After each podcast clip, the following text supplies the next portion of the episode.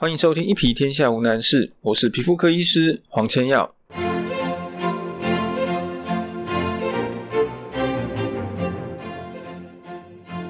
昨天的门诊蛮有趣的，在门诊有遇到两个不一样病况的患者，就是他得不一样的疾病，但是他们有一样的需求。他们有什么样子的需求？现在有一些医院，就我们周遭的一些医院，他会转介病人到我们诊所做紫外线光疗。那做紫外线光疗干什么呢？做紫外线光疗其实是治疗一些全身性大面积的皮肤发炎疾病的时候，一个蛮有用的工具。那医院有没有办法做？医院当然有办法做。为什么他要把病患转介到我们诊所？主要就是因为在诊所做光疗比较便宜，对于患者的收费的这个经济上的负担，他们会比较能够接受。好，那我们昨天我昨天遇到这个两个患者，一个是肝腺，另一个是异位性皮肤炎。那为什么说他们的需求是一样的？就是而且他们来自两家不一样的医院哦。这两家医院他们的皮肤科医师转介患者来我们诊所，他们的目标其实都是一样的。就是要申请一种药物，叫做生物制剂。那生物制剂是什么？生物制剂算是这几年一种比较新的药物开发的方式。以前的药物，以前我们发展新的药，大家会比较直观、比较直觉去想，比如说，如果发炎，那我就找一些抗发炎的物质；比如说，如果它是会痒，那我就可能去想办法阻断这些会痒的，不管是神经的传导还是其他的感受。那么，生物制剂它的概念就有点不太一样，它会往我们整个疾病更上游的地方去发展。也就是说，它要先找到为什么会有这个疾病，然后我们身体里面会发生什么样子的事情。生物制剂要做的事情，就是把最源头或者尽量找到更上游、更一开始、更最初的原因，然后把它去停止下来。那当然，后面后续的这些疾病就比较不会发生，就能够得到病况改善。所以这是一个非常好的药，因为它能够让我们的病况改善之外，而且这些生物制剂绝大部分并没有太大的副作用，而且非常的方便。生物制剂有非常多不一样的种类，有不同药厂出的不同的成分，但是它们的效就是药效。都会蛮长的，有的针可能打完你可以两个月不用打，有的针可能短一点的也可以撑个两三个礼拜。那么我们很多皮肤病它是全身都有，如果在没有生物制剂的状况下，每天擦药可能要擦两次，那其实是非常花时间的一件事情。你可以稍微试试看，我们不要擦药，擦乳液就好了。其实你全身要很仔细的都擦到，并不容易，你要花蛮长的时间。有一些病况真的很严重的患者，他一天就是要花二三十分钟去擦这样的药。那对于现在大家工作步调都很快、都很忙的这种生活方式来讲，有时候还真的是没有办法负担。那有这样子的生物制剂，当然我觉得对这些人是很大很大的一个福音。生物制剂有效，没什么副作用，然后药效又长，很方便，听起来真是太好了。那它有没有什么缺点？有，它唯一的缺点就是非常的贵。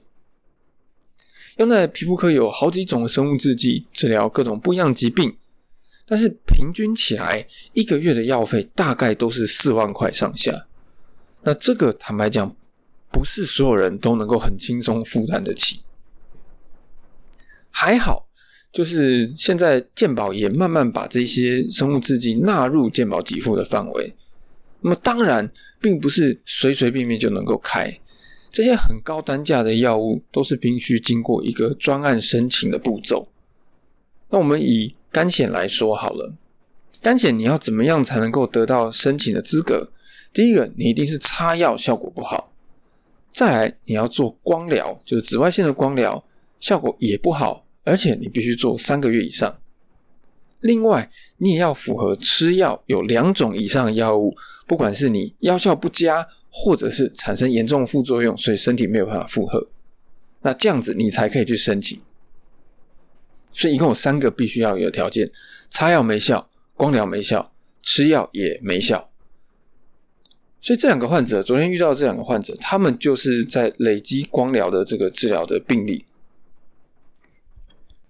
这样子的患者其实非常多，我们每天也都在面对。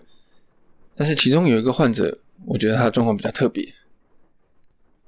他在要离开诊间以前跟我说：“哎，黄医师，有件事情想跟你特别讨论一下。”我说：“好，那请你坐下来。”他说他在医院回诊的时候，医院的个案管理师，就是所谓的个管师，跟他说他已经准备要送件，就是他的这些资料大概都已经累积的差不多了，但是呢。目前他的病况已经在好转当中，也就是说，他的皮肤病在经过紫外线光疗以及口服药这段时间的治疗时候，慢慢的越来越好了。那也的确，我看到他的时候，他的全身的这个皮肤发炎的情况面积已经很小，红也都退的很明显。那这听起来好像是一个好消息，可是各管师告诉他说，如果是这样子的状况。当他在申请生物制剂的时候，很可能就不会通过。那怎么办呢？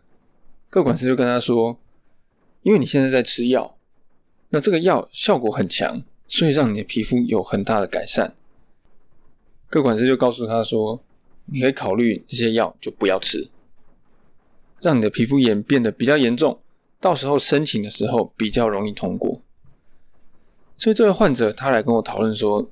那是不是可以不要吃？他也担心说，吃药吃了好长一段时间，如果突然间不吃，皮肤的状况会不会失控？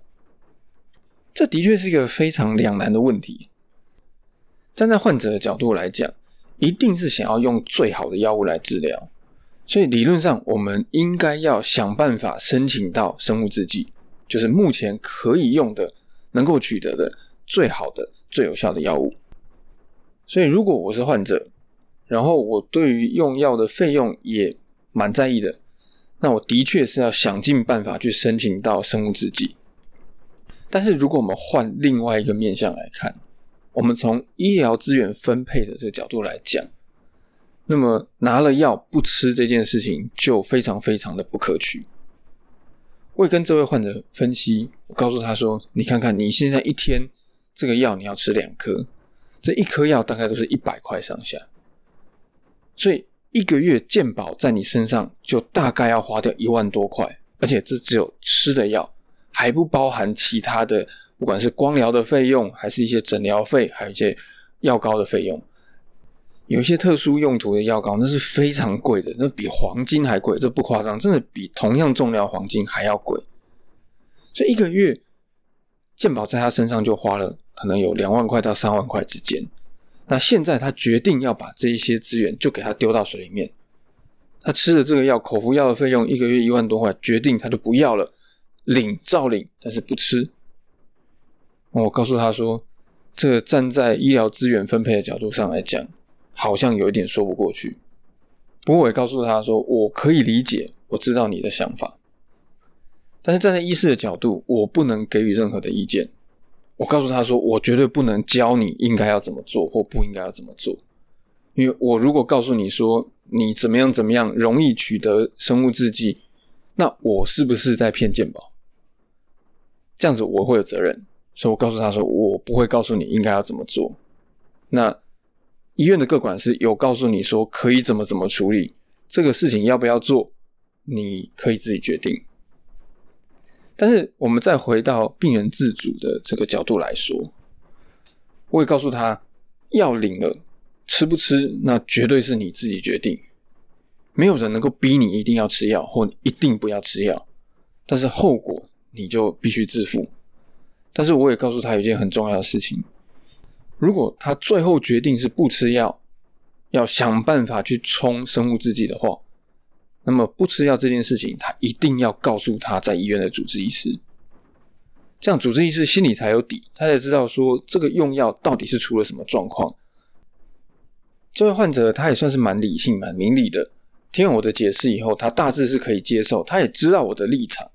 他说：“好，那他回去会再想一想。”在这整个事件当中，没有人有恶意，包括医院的各管师，包括这个患者，包括我。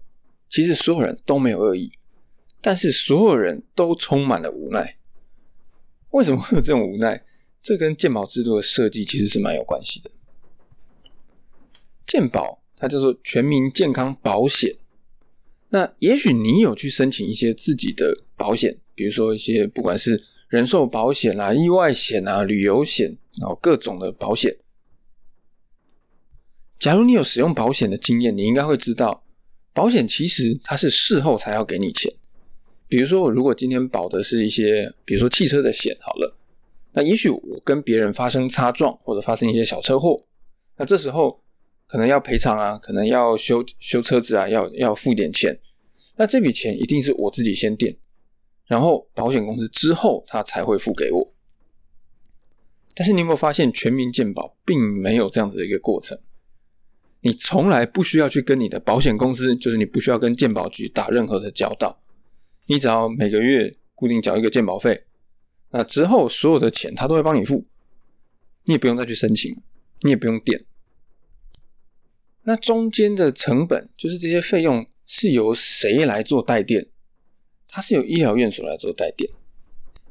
所以今天各级的医疗院所最需要在意的，就是健保到底愿不愿意给付这笔钱。比如说我们今天讲的生物制剂来说。医院绝对不敢直接把药开给病人，因为如果申请没有过，到时候医院自己必须吸收这样子的损失，所以这就变成说中间会有一个要累积病例资料，然后要有比如说治疗无效、治疗反应不佳或产生副作用这样子的前面的前置，然后再加上公文往返的时间，那我觉得对患者来说，其实这都是很不方便且很拖延的一件事情。但是我这在国外相对起来事情就比较单纯，国外他们讲的就很明确。我这个保险，国外的很多都是私私人保险，比如说像美国那边，主要你真正要比较好的医疗品质，一定是私人保险，一定是商业的保险公司。那这些保险公司，它很明确就讲清楚，你有肝险能不能够用生物制剂，它给不给付生物制剂，或者它给付到哪一些层级的药物，它一一定都会先讲清楚。那这样子，在医院、在医疗院所，在使用药物、在选择治疗方式的时候，就会比较有效率。健保给付这样子的制度的设计，也让医师跟患者有时候会出现一些大家都觉得莫名其妙的冲突。像病人会觉得我要用很好的药，而医生呢不太敢开。其实啊，讲到底，我们这些医疗单位帮健保省钱有没有好处？我告诉你，完全没有好处。所谓的节省健保资源、节省医疗资源，干嘛的？这些费用最后并不会进到我们口袋。讲这个很俗气，但是我告诉你，它对我们是没有什么好处的。可是我觉得，所有的事情是这样子，你一定要凭良心，你要摸着良心，对得起自己的良心。对的事情我们再去做，不对的事情当然就不要碰。所以，像我们今天讲到这个案例。他问我说：“能不能够他领了药不吃，让他之后申请健这个呃健保的生物制剂比较顺利？”那我其实就是暗示他说这件事情并不对。我告诉他说这事情其实是不太对。好，但是他帮健保省了这些钱，对我有没有好处？完全没有，这些完全不会进到我的口袋。健保制度当然它还是有它非常非常好的一个地方，它让很多人在就医在看病。在寻求医疗协助的时候，不会有这么大的经济的负担。但是，我们也必须认知一件事情：健保它一定没有办法包山包海。慢慢的，它会往一个有就好这样子的方向去进行。也就是说，它会提供一个最低限度的医疗，它让你可以看医生，可以有药吃，可以有治疗，可以开刀。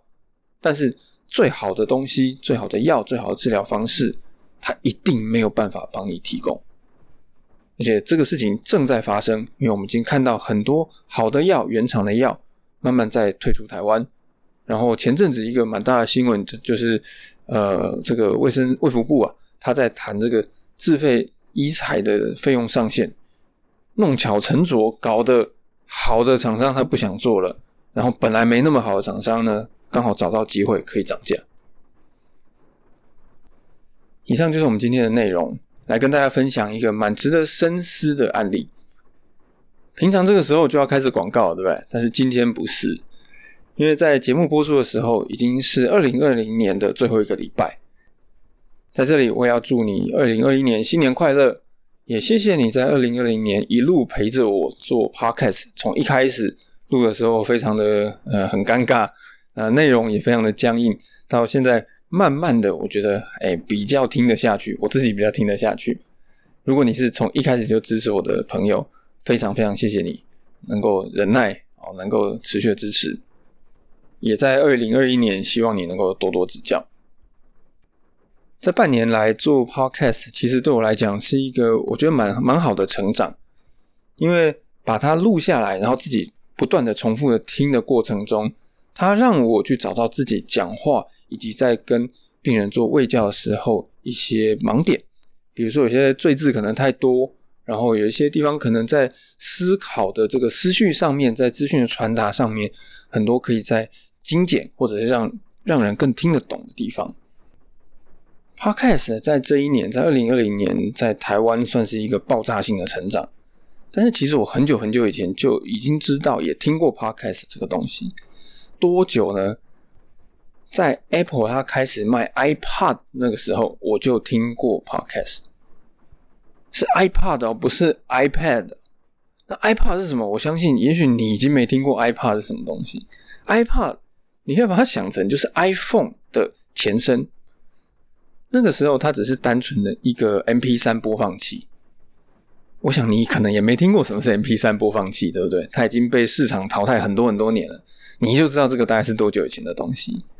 在那个时候，我就已经听过啊 Podcast，但是那个时候我觉得好像它就跟广播没有什么太大不一样。很久很久我就没有再去管它。然后到二零二零年，就是今年的大概年初的时候，又有一个。我常在上广播的主持人，他跟我提到这个东西，然后仔细的再去做一些调查、去研究，发现哎，好像真的是嗯一个比较新兴的媒体的模式，所以就想说，那我就来试试看好了。接下来会休息几个礼拜，一方面充电，一方面也针对节目的内容以及形式再去做一些调整跟优化，希望在回来的时候你还能继续的收听，然后也给你更好的、更。不一样的内容，我们明年见。我是皮肤科医师黄千耀。